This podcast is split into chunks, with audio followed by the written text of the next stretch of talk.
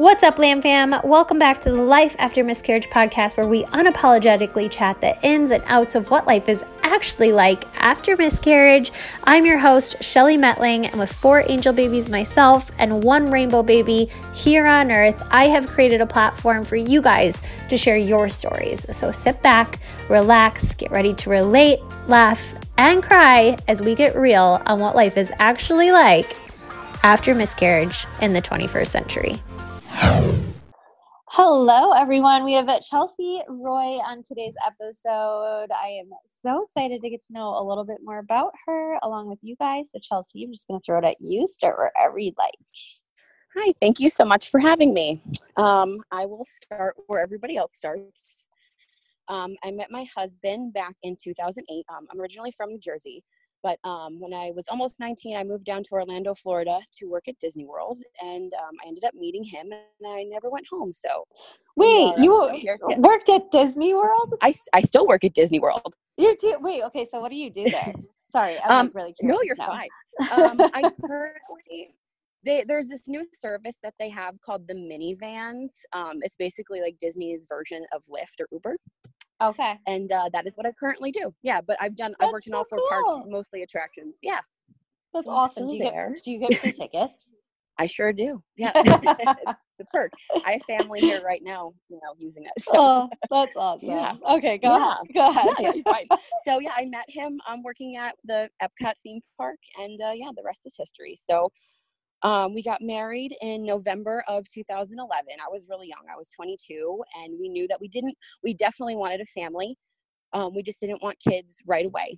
And um, I did know that whenever we were ready for a family, that it probably wasn't going to be easy and that um, a miscarriage was probably like I just had a feeling I would have one, mainly because my mom, it took her a long time to get pregnant with me. And then she had two miscarriages before me, one before my sister and then one before my brother. So, like, it just kind of always had that feeling that it might happen. So in uh, November of 2014, when we were married for about three years, we decided we were ready to start trying. So I went and I got on Clomid, and um, my third round of Clomid, I ended up getting pregnant. And it was a successful pregnancy. I had my daughter in January of 2016. I was very surprised that everything went as well as it did with everything, uh, how it happened for my mom. So, um, yeah, everything was good. And then um, I remember thinking, when I'm okay, this is great. When I'm ready for baby number two, I'm just gonna need to take all the stuff I took to get pregnant with her. Obviously, all I need to do is ovulate. I'll get pregnant. It'll be really easy the second time. Like I was so naive thinking that. Yeah. And so about um, last summer, we decided that we were going to start trying for baby number two. Our daughter was two and a half. And so, um, you know, I went to the doctor, got put back on Clomid. And um, that was uh, my first round of Clomid was September of last year and they put me on 50 milligrams, which did not help me to ovulate. And then I had a lot of um, trouble trying to get in contact with my doctor's office to try and have them like up the medicine. So, um, so September and October were kind of like a wash. And I remember like just being really disappointed because I was like, oh, it was like pretty easy with, to get pregnant with my daughter. You know, like now it's, I feel like this is difficult. And um, I also remember, you know, that like Thomas Rhett Atkins song, Life Changes. Yeah. Um, there's that quote where he says, You make a plan and you hear God laugh. And I'm mm-hmm. not like that religious, but like for some reason that quote like really stuck with me because I was like, Oh, I had this plan. Everything was supposed to work so easily, but you know, it didn't. So um, finally in November, they put me on um, the 100 milligrams of Clomid and I went in for blood work and my progesterone was like 1.1 and I was like, "Oh, that's really low. That's not good." So, I was like, oh, "I'll just wait until, you know, it's time to test to see if it's like negative, which I assumed it would be." So I tested, it was negative, and for some reason, um, I did not take the Provera, which starts a period up for me um, right away. I waited a couple days, and then I ended up having a dream that I got a positive pregnancy test, and I was like, well, "Let me just take like one more and see what happens." And so um, I took one, and this was on like a Friday. I took one, and it ended up being a very faint positive. And I was like, oh my God, this is crazy. Like, how is this even happening? You know, I'm like, certainly, like, there's no way. So I call my doctor because um, I in like positive, um, like line test, but then the digital test said not pregnant. So I was like, oh, let me just call my doctor and see like what they say. So um, we I went in and um, they did a urine test, and their uh, line was also very positive. I'm sorry, very uh, faint, faint positive. And so um, they were like, let's let's come in and let's do like an ultrasound. And I remember thinking like, oh my gosh, this is so awesome. I get to have an ultrasound so early when I was pregnant with my daughter. Like I had to wait. Um, you know, until like eight weeks. So I was really excited about it. Like oddly enough, I'd never like crossed my mind, you know, that it could be bad news. Um, and it really wasn't. She, um, you know, they went in with the ultrasound and like I saw absolutely nothing. So like I started panicking, but she was like, "Oh no, like I just think you're really early because there's no sac there yet.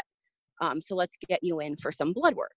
So um, I go in for blood work. My first result was like pretty low it was like 120ish um, but she said as long as it was over 100 she was happy and then 48 hours later of course was a friday so that meant i wouldn't get my results until monday and that monday uh, my my blood test came back at like 180 something. So i was like oh no like this isn't good. You know it, it didn't really double. And then i remember like googling um like what like what happens you know if your results don't double. Um and that a lot of people said like oh if it goes up 60% it's fine. And then i was like trying to do the math of like what that was um you know so i was like going crazy um and they basically were just like well you know it went up we're happy that it's going up if you have any you know intense cramping or heavy bleeding go to the emergency room so i was like oh they, they never said that when i was pregnant with my daughter so that's you know it kind of made me nervous um but then a couple weeks went by and like everything seemed fine. I didn't really have a lot of symptoms like I did with my daughter, which was kind of weird, but I just kept thinking like, well, every pregnancy is different. Like, so maybe this one's just different. And um, right um, right around Christmas, we decided that we were going to tell um, my husband's family. I'd already told my family, um, just because like it wasn't like a big like, oh, we're pregnant. It was just kind of like, hey, I'm pregnant. I just want to let you guys know, but I don't know like what's going to happen, and I'm not feeling too confident about it. But we told his family on Christmas because we were feeling kind of um, just as each day had passed, we were like, oh, okay, well, like maybe this is fine. It's just a completely different pregnancy than was with my daughter. So um, the day after Christmas, I flew home to New Jersey uh, with just my daughter. My husband had to stay back and work because, you know, we work at Disney World. It's always opened. Um, so I flew back with um, her, and uh, two days later, I woke up and um, I like really, really had to go to the bathroom. And like it hurt, which was like weird that I had to pee so bad it hurt. So um, I, you know, I went to the bathroom and then there I was, you know, I wiped and there was the blood. And I was like, oh my God, are you kidding me? Why? Like this is happening here. I'm away from my house in Florida. I, you know, at least I'm with family, but my husband's not here. I was like, oh my God, I was panicking. So um, you know, I told my mom, and uh, she was she's a labor and delivery nurse, so I was pretty lucky. I was like really hoping that like one of her doctor friends could like get me in and um, get like uh like I could just get an ultrasound just to like see you know something. Yeah. Um, but you know, of course, they were like, no, she needs blood tests and everything like that. So we ended up going to the emergency room. Um, and my bleeding still was like kind of light so i kind of felt like i was just being like super paranoid and like you know just like, trying to double check everything. Um, so you know they did the blood work they did the urine sample and then i had to go back and wait for an ultrasound. And the doctor came in and he was like yeah so it's going to be a while for the ultrasound because you're the fifth woman today to come in pregnant and bleeding and i was like oh thanks let's like make a club or something you know there's a bunch of us so um I go back um, for my ultrasound eventually, and um, I'm I'm looking at it. She didn't turn it away from me, which I was kind of grateful for because I know I hear a lot of the stories where they you know they don't let them look. Um, but I I looked and I saw, and it was just a perfectly round circle, but with nothing in it. So I was like, I immediately knew, oh, this is a blighted ovum, and um, my mom knew too because she had had one as well but the the ultrasound tech was like super positive. She was like, "Oh, you know, you have you said you have PCOS. You're probably just really early." Um, and I was like, oh no, I'm I'm probably not just really early. That's definitely you know an empty sac. Um, and she was like, no, no, don't say that. You never know. So then they sent me back um, to wait to get discharged, and the doctor came in and he was uh, like, yeah, yeah, you're pregnant. You're good. Everything looks good. Your blood levels are like 1300. So yeah, you're pregnant. It's just early. And I was just like, oh my gosh, it is not just early. like there's no way that I'm just early. Like I'm supposed to be eight weeks today yeah, I was just like really frustrated. So, um, you know, I, I went back home um, to my mom's house, and it, it was kind of just like it was just really terrible having to go through that because all I wanted to do was like be at my house and like be able to do everything there and like just crawl into my bed and cry and like have the support of my husband. So it really, it really sucked not having my husband around. But I mean, I, I was very lucky. I had a very supportive family. Um, and then, um, so I, I'd only tell my mom's side of the family. I didn't tell my dad's side of the family. Um, as we were going to have like a little Christmas party with them the day afterwards. And, uh, yeah so i i tried to like you know keep it secret at that like christmas party because i just i didn't really want anybody to like feel sorry for me. I didn't want to feel mm-hmm. vulnerable. You know i just wanted to like pretend everything was okay um and then of course like you know everybody's asking me because my daughter's almost three at this point like oh when's the second baby coming? And i was just like oh you know i'm happy with just one for right now. So that was really hard. Um that's then, when you that's you know, when you realize you should never ask anybody else that oh, question right? 100% 100% i will never ask anybody ever just because mm-hmm. it's awful. It's awful. Um so then um i i was coming back home on new year's eve and um one of my cousins from my dad's side of the family was flying back down because she was going to have a little vacation here in orlando so she flew back down with me um, and was staying at my house um, that night of New Year's Eve. And then we were going to hang out with them, you know, at Disney for a couple days.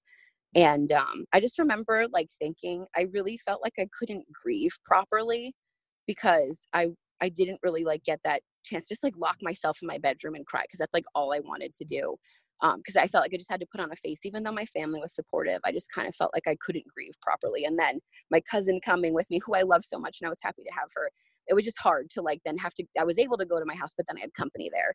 And then you know that week we had to hang out with them. So it was just hard. I felt like i, I couldn't really grieve properly which is why that to kind of like get off topic for a second i loved your podcast because listening to it has been so therapeutic and helping me like really kind of just like i don't want to say get over it but get through it even though it was a while yeah. back, you know? Yeah.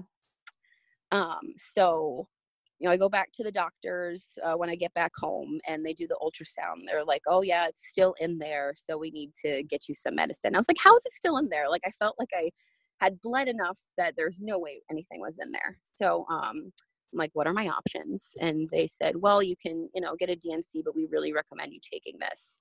Uh, I think it's called misoprostol. So I, um, of course, had Googled that as well. And, uh, read just horror stories of people taking that and how awful it is. So I was like, oh, this is great. Can't wait. Um, so I took it and, you know, I was just like waiting and waiting and nothing happened. I had like zero cramping, didn't bleed. I was like, this is so weird because like everybody else has been like, like just had horror stories about it.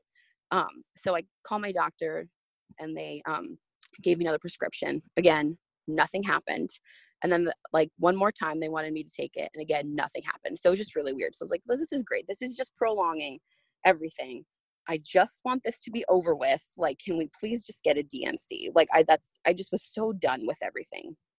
Um so when i went back to my doctors um they did the ultrasound and they said that it had passed and that i was good to go. They just wanted to do the blood test to make sure my hcg levels were um at zero or negative i guess.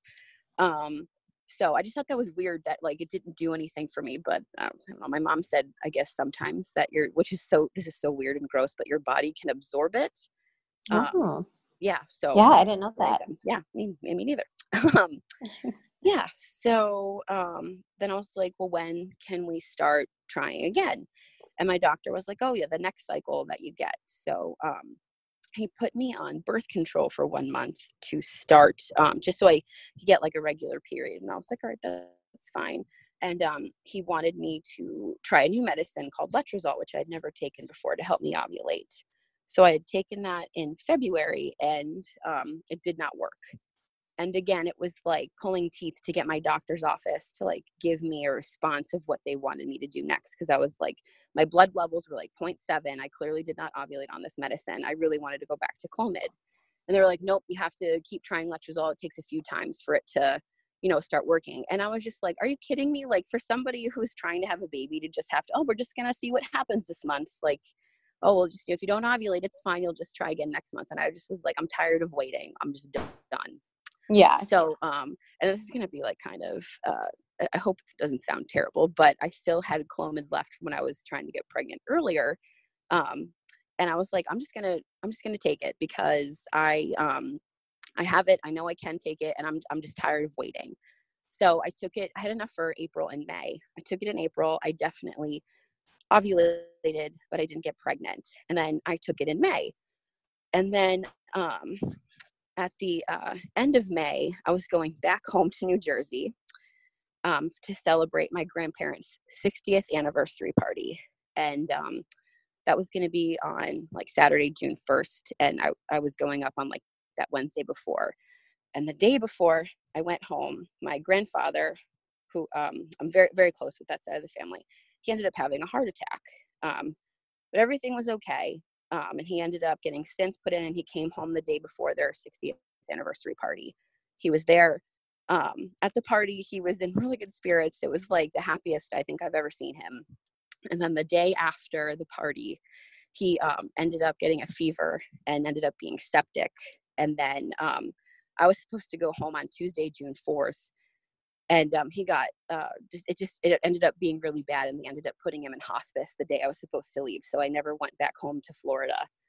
Um, and then the day after that he um, ended up passing away so it was just a really kind of like crazy week and the day that he passed away um, i was supposed to get my period and um, i just remember thinking like that is the last thing on my mind there's so much more going on right now.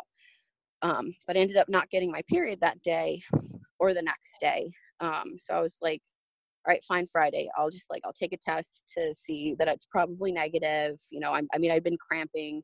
I thought it was coming. Um, but on that Friday, I, um, I took the test and again, it was a very faint positive. And I was like, oh my gosh, like this is, this is the good news I needed after this like insane, terrible week. I, I like really needed it. Um, and then I took another test just to be sure because it was so faint. And again, it was positive. So you know, I told my husband, and of course, like, I mean, he's super, you know, positive when it comes to this. I feel like he's a little bit more optimistic. He was like, let's not get too excited. You know, what happened last time. Um, I was like, yeah, yeah, sure. Like, we're not going to say anything to anybody. Obviously, it's like there's too much going on. Um, and then um, later that day, I like I remembered like talking to myself and being like, please stick. You have to stick. And then I wiped, and there was blood again. And I was like, are you kidding me? Like, wait, was that like a false positive? Maybe that was a chemical pregnancy. So I, I truthfully, I don't know that um, it was a chemical pregnancy, but I'm, I'm treating that as if it was a loss because I got those two positives. Yeah, absolutely. Faint, you know, um, and so like that just was like the cherry on top of a, you know, a terrible week. Um, and then um, so yeah that all happened and then i uh, eventually i changed doctors I took the month of July off because I was just like, I'm done. I just need a break, you know. Mm-hmm. And um, and I took another round of Clomid this month, and I'm currently in my two week wait.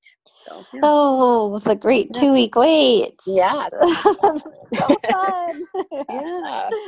Oh goodness, I can I can relate a lot to those mm-hmm. positives, and uh-huh. then followed by bleeding very shortly after and yeah i i agree it's it's a loss the second you see that positive you're mm-hmm. you're pregnant and mm-hmm. you're becoming a mom and yeah it's hard yeah oh goodness yeah. girl well if you had mm-hmm. one piece of advice to share with somebody in a similar situation what would it be um i would say to allow yourself to feel feel vulnerable allow yourself to take the time you need to grieve and don't put it off just because of wh- whatever situation you're in when it's happening allow yourself to feel sorry for yourself yeah i yeah. agree and, mm-hmm. and as you were talking about like your mm-hmm. situation and being you know gone and being mm-hmm. like yeah you were at your family's house which is mm-hmm. amazing like family is mm-hmm. great support but I agree. There's there's something about just kind of like being in your own space and just mm-hmm. like letting it all out and yeah. you know crying in your bedroom because that's mm-hmm. where you feel the most comfortable doing it you know exactly yeah so it's hard but i yeah. so appreciate you jumping on and sharing your story if somebody wants to reach out to you chelsea where could they do so um instagram is good Uh, Okay. Chelsea, yeah, underscore. I know you'll put it in the thing. Yeah. Yes, we'll Oh. we'll put that in the description. Everybody, reach out to her, let her know she's not alone, and also just like you guys, I just think this podcast is so cool because I actually just got a Absolutely. message right before you, Chelsea, that was like, uh-huh. thank you so much for um, having me on to share. I had so many women reach out to me, and I've been able Mhm. to connect with them. I'm like, the fact that this is building like real life relationships is just Mhm. so incredible. So don't be scared to reach out to any of the gals sharing their story on this podcast because that's what this is for. So Chelsea, thank you so much. Thank you so much. You have a great day. You too. Thank you so much for listening. If you enjoyed this episode, make sure you share it with a friend who could find it useful or share it on your Instagram stories. Tag myself, tag my guest, so that we can personally thank you. This is a Lamb fam, you guys. We're not in this alone. We're creating this ripple effect together.